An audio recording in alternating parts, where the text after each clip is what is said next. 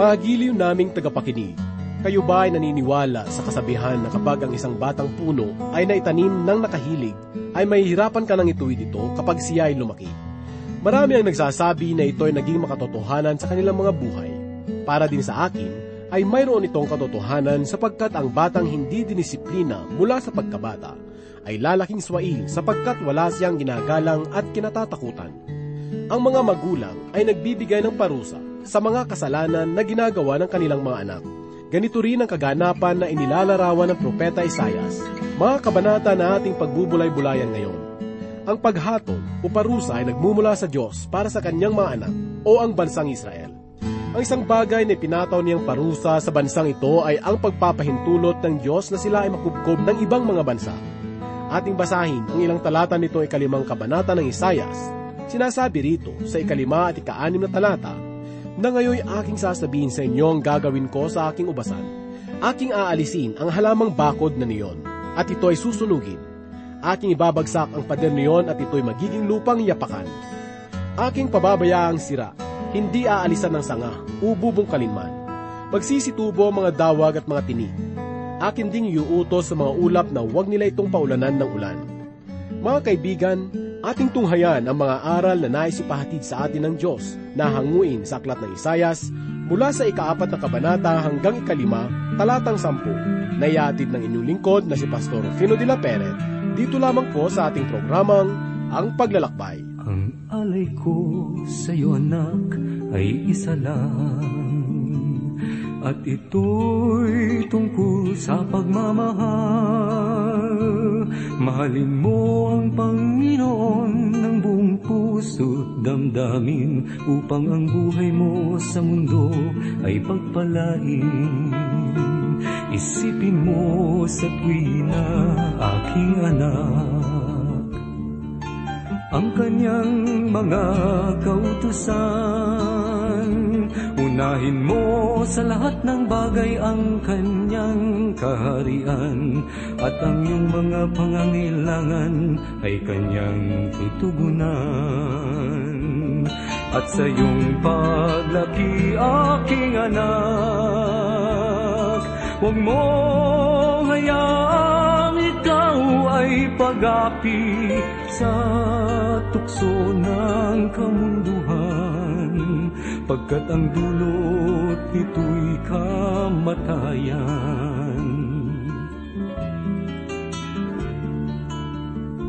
Pakinggan mo ang awit ko, aking anak, pagkat ito'y nagsasaad ng buhay.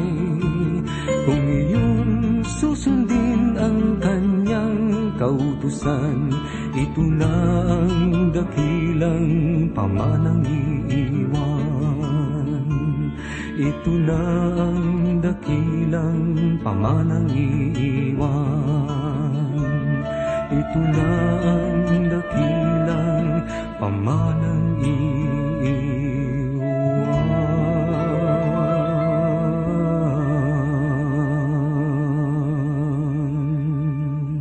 Patuloy po ang ating pag-aaral at pagbubulay ng salita ng Diyos dito sa aklat ni Propeta Isayas, ikaapat at ikalimang kabanata hanggang talatang sampo. Muli pong sumasa inyo ang inyong kaibigan at pastor sa Himpapawid, Rufino de la Peret.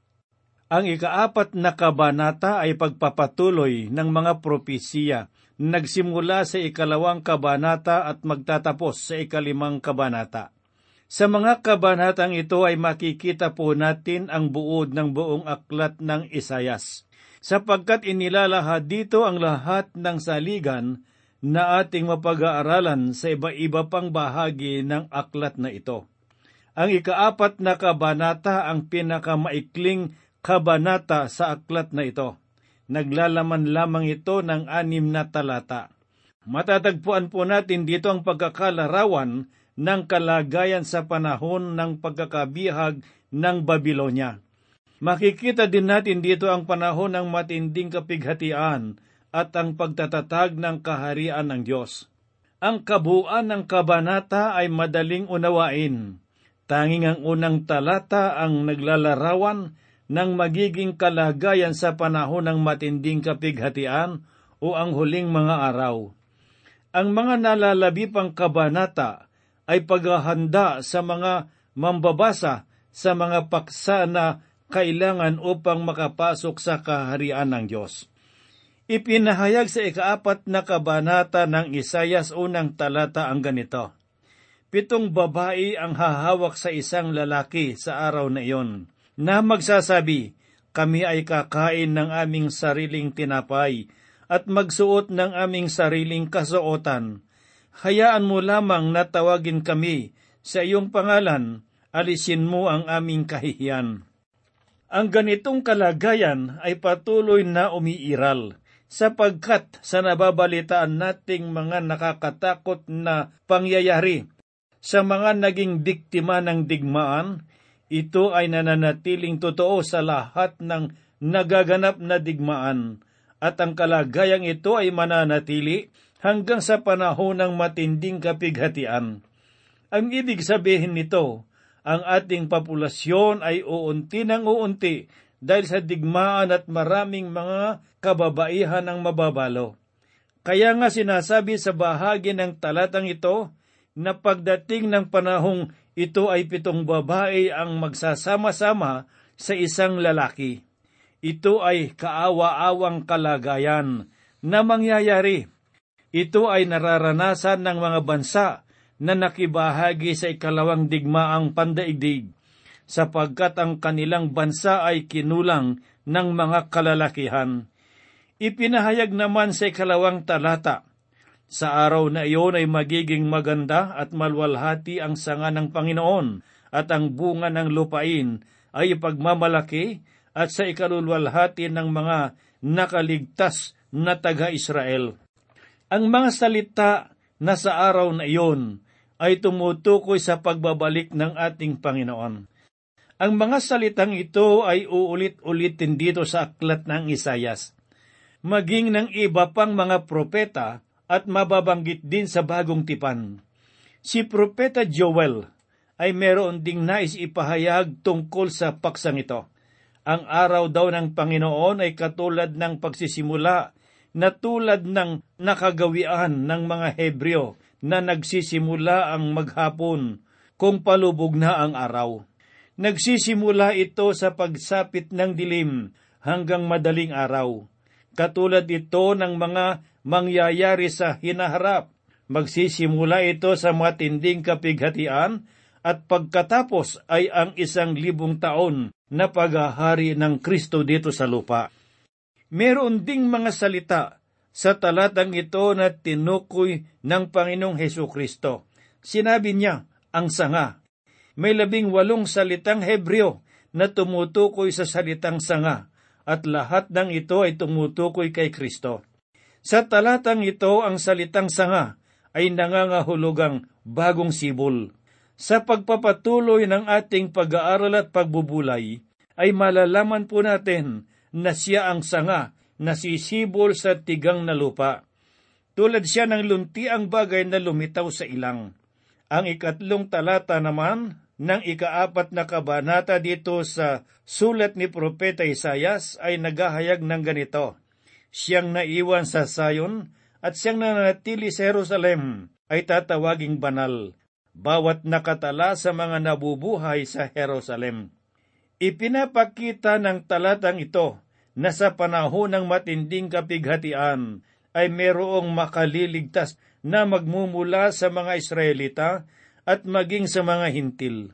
Ang mga martir naman ay muling bubuhayin pagkatapos ng panahong iyon. Saklat ni Mateo, Kabanatang 24, talatang 13, ay ganito po naman ang sinabi ng ating Panginoong Heso Kristo tungkol sa matinding kapighatian. Subalit ang magtitiis hanggang sa wakas ay siyang maliligtas. Sila ang mga natatakan na mula pa sa pasimula upang malagpasan nila ang pangyayaring ito. Mapapangalagaan ng pastol ang kanyang kawan. Sa makatwid, malalagpasan nila ang paghihirap na iyon. Ang ganito ring pananaw ay matatagpuan sa ikapitong kabanata ng Apokalipses na nagpapahayag tungkol sa di mabilang ng mga Hudyo at mga Hintil na nalagyan ng tatak mula pa sa pasimula ng matinding kapighatian.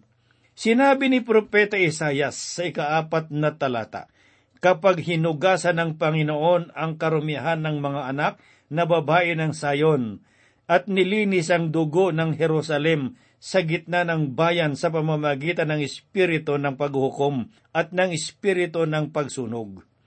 Sinasabi rin sa ikalabimpitong kabanata sa aklat ni Sakarias unang talata ang ganito, Sa araw na iyon ay mabubuksan ang isang bukal para sa sambayanan ni David at sa mga naninirahan sa Jerusalem para sa kasalanan at karumihan. Ang bayan ng Diyos ay kailangang maging handa sa pagpasok sa kanyang kaharian. Muling ibinabalik sa atin ang paulit-ulit na katanungan. Tuwing papasok ang bagong taon, lagi nating sinasabi na tayo ay magiging mabuti. Paulit-ulit lamang nating sinasabi ang bagay na ito. Ang tanong ko ay ito, kayo ba ay karapat dapat ngayon sa kalangitan? Kung ikaw ay isasama ng Diyos sa kanyang kaharian, ikaw ba ay karapat dapat sa lugar na iyon? Hindi ko masasagot ang mga tanong na ito para sa iyo, ngunit maraming gagawing pagbabago ang Diyos sa aking buhay upang ako ay makasama niya. Iyon ang kahulugan ng ating buhay. Ito ay tulad ng paaralan na maghahanda sa atin patungo sa kalangitan. Marami ang mga nagkakamali sa pag-aakala na ang katapusan ng buhay ay hanggang sa libingan lamang. Ang paghahanda para sa walang hanggang buhay ay nagaganap dito sa lupa. Tayo ay babaguhin ng Diyos upang tayo ay makapasok sa kanyang kaharian. Sinabi pa ni Isaiah sa ikalimang talata, At ang Panginoon ay lilikha sa itaas ng buong kinalalagyan ng bundok sa iyon, at sa itaas ng kanyang mga kapulungan ng isang ulap sa araw at ng usok at liwanag ng nagniningas na apoy sa gabi, sapagkat sa itaas ng lahat ng kalwalhatian ay magkakaroon ng isang bubong at kanlungan. Ang talatang ito ay nagpapahayag na ang kalwalhatian ng Diyos ay lilim sa bawat bahay na nasa kaharian at hindi lamang sa templo. Sa ikaanim na talata ay ganito po naman ang sinabi ni Propeta Isayas. At iyon ay magiging kanlungan kapag araw laban sa init at kublihan mula sa bagyo at ulan. Ang katiyakan ay darating sa bansang Israel mula sa araw na iyon hanggang sa katapusan. Sa kasalukuyan ay walang kapayapaan sa bansang Israel. Sa makatuwid, ang pahayag na ito ay hindi pa natutupad ang mga Hudyo sa ibang bansa ay hindi pa bumabalik sa kanilang lupain at naninirahan pa sila sa ilalim ng puno ng kapayapaan. Tandaan po natin na ang susunod pagkatapos ng kapayapaan ay biyaya, awa at paglilinis. Ang problema ngayon mga kaibigan ay hindi sa partido na kinabibilangan ng mga politiko. Ang suliranin ay hindi nagmumula sa ibang bansa ang problema ay naguugat sa puso ng tao. Tayo ay nakikipagdigma sapagkat ito ang laman ng ating mga puso. Ang tao ay tila isang mandirigmang nilalang sapagkat siya ay makasalanan at ayaw niyang harapin ang katotohanan ito. Magpapatuloy po ang mga digmaan sa iba't ibang bahagi ng sanglibutan hanggat hindi nababago ang puso ng tao. Mga giliw na tagapakinig, tayo ngayon ay dadako sa ikalimang kabanata nitong aklat ni Propeta Isayas. Ang kabanatang ito ay maghahatid sa atin ng dulong bahagi na nagsimula sa ikalawang kabanata. Ang unang pitong talata ay ang awit tungkol sa ubasan na nagpapahayag ng mga kasalanan ng bansang Israel at ang darating na pagbihag. Ang pagtitimbang ng kabanatang ito ay ipinakita ang anim na kapighatian o ang anim na kasalanan na naging sanhi ng paghuhukom ng Diyos sa bansang Israel. Itinala rin dito ang kabayaran ng bawat kasalanan. Sa mga nakapag-aral at nakabasa ng aklat ng mga awit tungkol sa ubasan sa wikang Hebreo ay nagsasabi ng walang pag-aalinlangan na ito na ang pinakamagandang awit na naisulat. Wala nang makakapantay sa awit na ito. Ito ay magandang awitin kung ihahambing sa aklat ng mga awit. Ang ubasan na tinutukoy rito ay ang sambahayan ng Israel na makikita sa ikapitong talata. Kaya ang ubasan ay naging isa sa mga bagay sa kasulatan na hinangos sa mundo ng mga halaman upang sumagisag sa buong bansa ng Israel.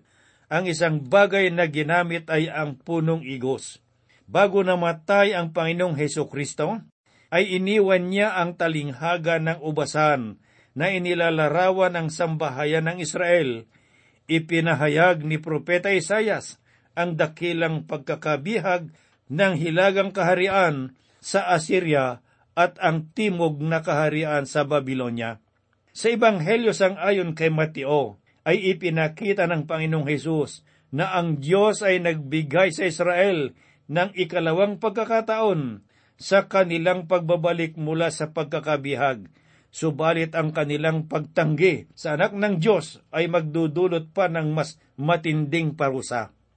Ngayon ay basahin po natin ang awit tungkol sa ubasan na matatagpuan sa ikalimang kabanata, unang talata na ganito po ang sinabi. Paawitin ninyo ako sa aking pinakamamahal, ng awit ng aking minamahal tungkol sa kanyang ubasan. Ang aking pinakamamahal ay may ubasan sa matabang burol. Ang tinutukoy na pinakamamahal ay ang ating Panginoong Hesus. Siya ang Mesiyas ng Israel at ang tagapagligtas ng sanglibutan. Sinasabi pa sa bahagi ng talatang ito, sa matabang burol, ito ay nagpapahayag na walang problema sa lupa. Ang problema ay nasa taniman mismo ng ubas.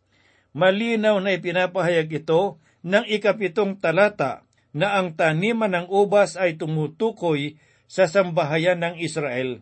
Hindi ito tumutukoy sa iglesia o sa anumang bagay ngayon ay muli tayong inaanyayahan ng Diyos sa kanyang hukuman upang pakinggan natin ang mga paratang niya sa Israel. Mga kaibigan, sa oras na ating mapakinggan ang kanyang mga paratang sa Israel, ay makikita natin sa ating mga sarili na tayo ay naisumpa. Sa ikalawang talata ng ikalimang kabanata ay sinabi po ni Isayas, Kanyang binungkal iyon at inalisan ng mga bato at tinamna ng piling puno ng ubas. Nagtayo siya ng isang toring bantayan sa gitna niyon at humukay doon ng isang pisaan ng ubas at kanyang hinintay na magbunga ng ubas, ngunit nagbunga ito ng ligaw na ubas. Pinalaya ng Diyos ang Israel mula sa Ehipto at sila ay dinala sa lupang pangako ngunit sila ay naghimagsik at sumamba sa mga Diyos-Diyosan. Sa ikatlong talata ay ipinahayag po ni Isayas ang ganito, At ngayon o mga mamamayan ng Jerusalem at mga kalalakihan ng Huda, hatulan ninyo, hinihiling ko sa inyo, ako at ang aking ubasan. Hiniling ng Diyos sa mga tao na sila na ang humusga at tignan ang pagkakaiba ng Diyos at ng Israel. Kaibigan, kung titignan ninyo ang inyong buhay, kayo ba ay mapagreklamo sa Diyos? Nalalaman ng Diyos kung paano ako pinahihirapan ng mga karamdaman. Kung minsan ay iniisip ko na ang Diyos ay hindi makatarungan, ngunit sa aking pag-iisa at pagbubulay-bulay ay naunawaan ko na hindi nagkamali ang Diyos, bagkos ay ako ang may pagkukulang na dapat kong tanggapin. Kailangan nating alisin sa ating isipan na tayo ay espesyal o mahalaga sa Diyos. Walang bagay na hindi makatarungan na ginagawa sa atin ng Diyos. Hindi siya gagawa ng mga bagay na hindi makatarungan. Ikaw at ako ang may pagkakamali at pagkukulang at hindi ang Diyos. Sinabi ni Isaiah sa ikaapat na talata, Ano pa ang magagawa ko sa aking ubasan na hindi ko nagawa? Sino ang nakakaalam bakit ng aking hinihintay na magbunga ang mga ubas, ito ay nagbunga ng ubas na ligaw. Sinabi sa kanila ng Diyos na siya ay nagbigay ng kanilang mga pangangailangan upang sila ay makapamunga ng kabanalan. Ngunit sa halip na maging tapat sila sa Diyos na nagpalaya sa kanila mula sa Ehipto, nagreklamo sila at naghimagsik laban sa Panginoon. Sa ikalimat ikaanim na talata ay ganito po naman ang sinabi ni Isayas, Ngayoy aking sasabihin sa inyo ang gagawin ko sa aking ubasan. Aking aalisin ang halamang bakod niyon at ito ay susunugin Aking ibabagsak ang pader na iyon at ito'y magiging lupang yapakan. Aking pababaya ang sira, hindi aalisan ng sanga o bubungkalin man. Magsisitubo ang mga dawag at mga tinik. Aking ding iuutos sa mga ulap na huwag nila itong pauulanan ng ulan. Mga kaibigang nakikinig, ito ay malinaw na pangitain sa mangyayaring pagbihag sa dalawang kaharian sa mahigit na limang daang taon ay pinanatili ng Diyos na ligtas ang Israel mula sa kanyang mga kaaway. Naglagay siya ng pader para sa kanilang kaligtasan. Hindi niya hinayaan na sila ay masakop ng iba, kahit na maraming ulit na tumalikod sila sa Diyos.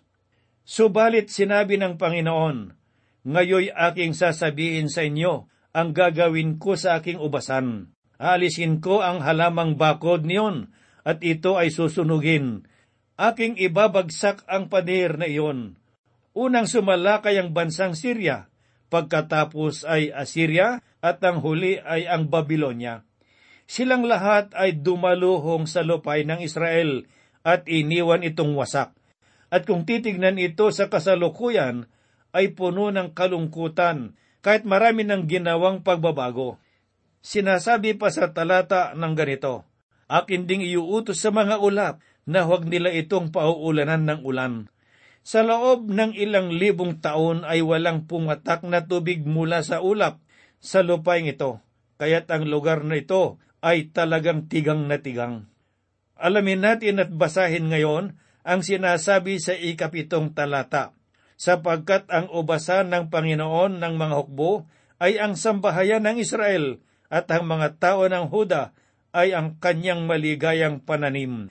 At siya'y naghintay ng katarungan, ngunit narito pagdanak ng dugo, ng katuwiran, ngunit narito pagdaing.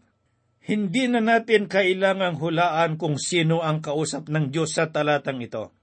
Ang ubasan ay tumutukoy sa buong sambahayan ng Israel at ang talatang ito ay kasinlinaw ng kristal sa pagkakalarawan ang mga susunod na talata ay magpapakita sa atin ng anim na kapighatian at kasalanan ng Israel, at ang bawat isa sa mga ito ay may kalakip na paghatol ng Diyos.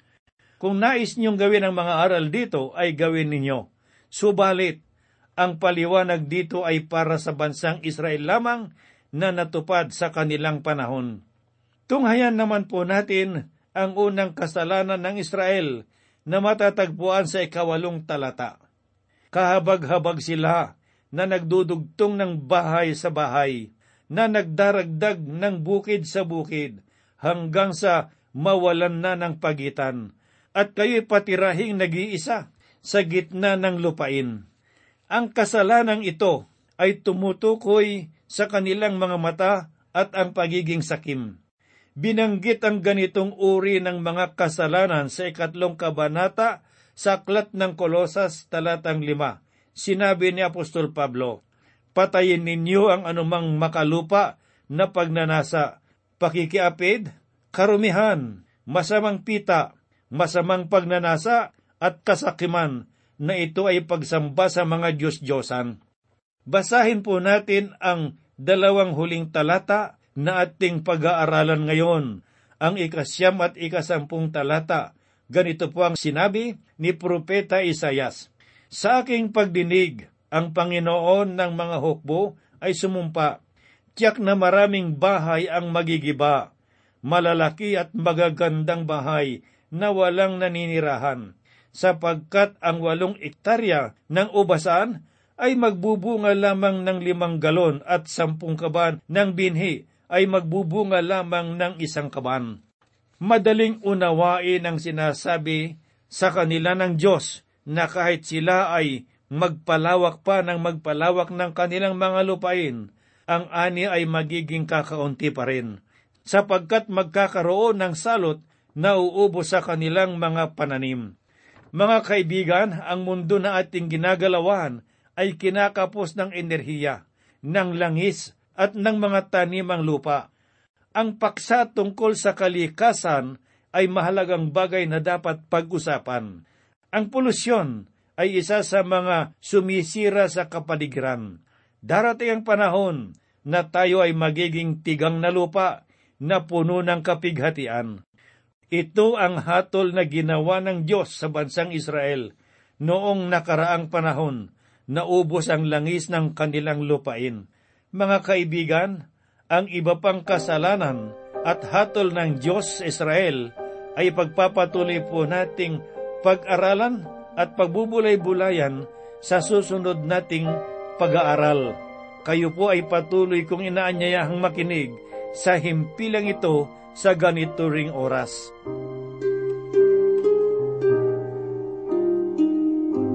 Tayo po ay manalangin.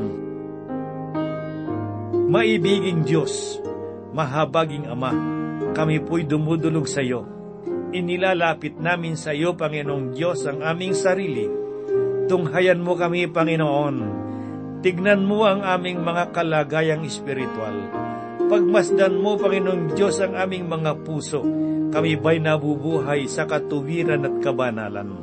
Sa oras na ito, dakilang Diyos, idinadalangin ko po ang mga kaibigan at mga kapatid na nakikinig ng iyong mga salita sa pamamagitan ng kanilang radyo, ano man ang kanilang ginagawa. Marahil ay abala sila sa kanilang mga negosyo, sa kanilang mga hanap buhay. Marahil ay naroon sila sa kabundukan, marahil ay naroon sila sa karagatan at nakikinig ng iyong mga salita sa oras na ito. O marahil, Panginoong Diyos, ay naroon sila sa loob ng bilangguan o sa mga pagamutan o sa kanilang mga tahanan. Nagdadala sila ng mabibigat na pasanin, nawawala ng pag-asa at nanlulupaypay. Huwag mong ipaintulot na manlamig ang kanilang pananampalataya. Dakilang Diyos kumilos at gumawa sa kanilang mga buhay, Panginoong Diyos, at sa lahat ng iyong mga lingkod. Kami po ay umaasa na ang lahat ng ito ay iyong tutugunin sang ayon sa iyong kalooban, sapagkat hinihiling po namin ang lahat sa banal na pangalan ng aming Panginoong Heso Kristo. Amen. Salamat o aking Ama sa iyong kalinga at gabay sa aking buhay wala na yatang makapapantay sa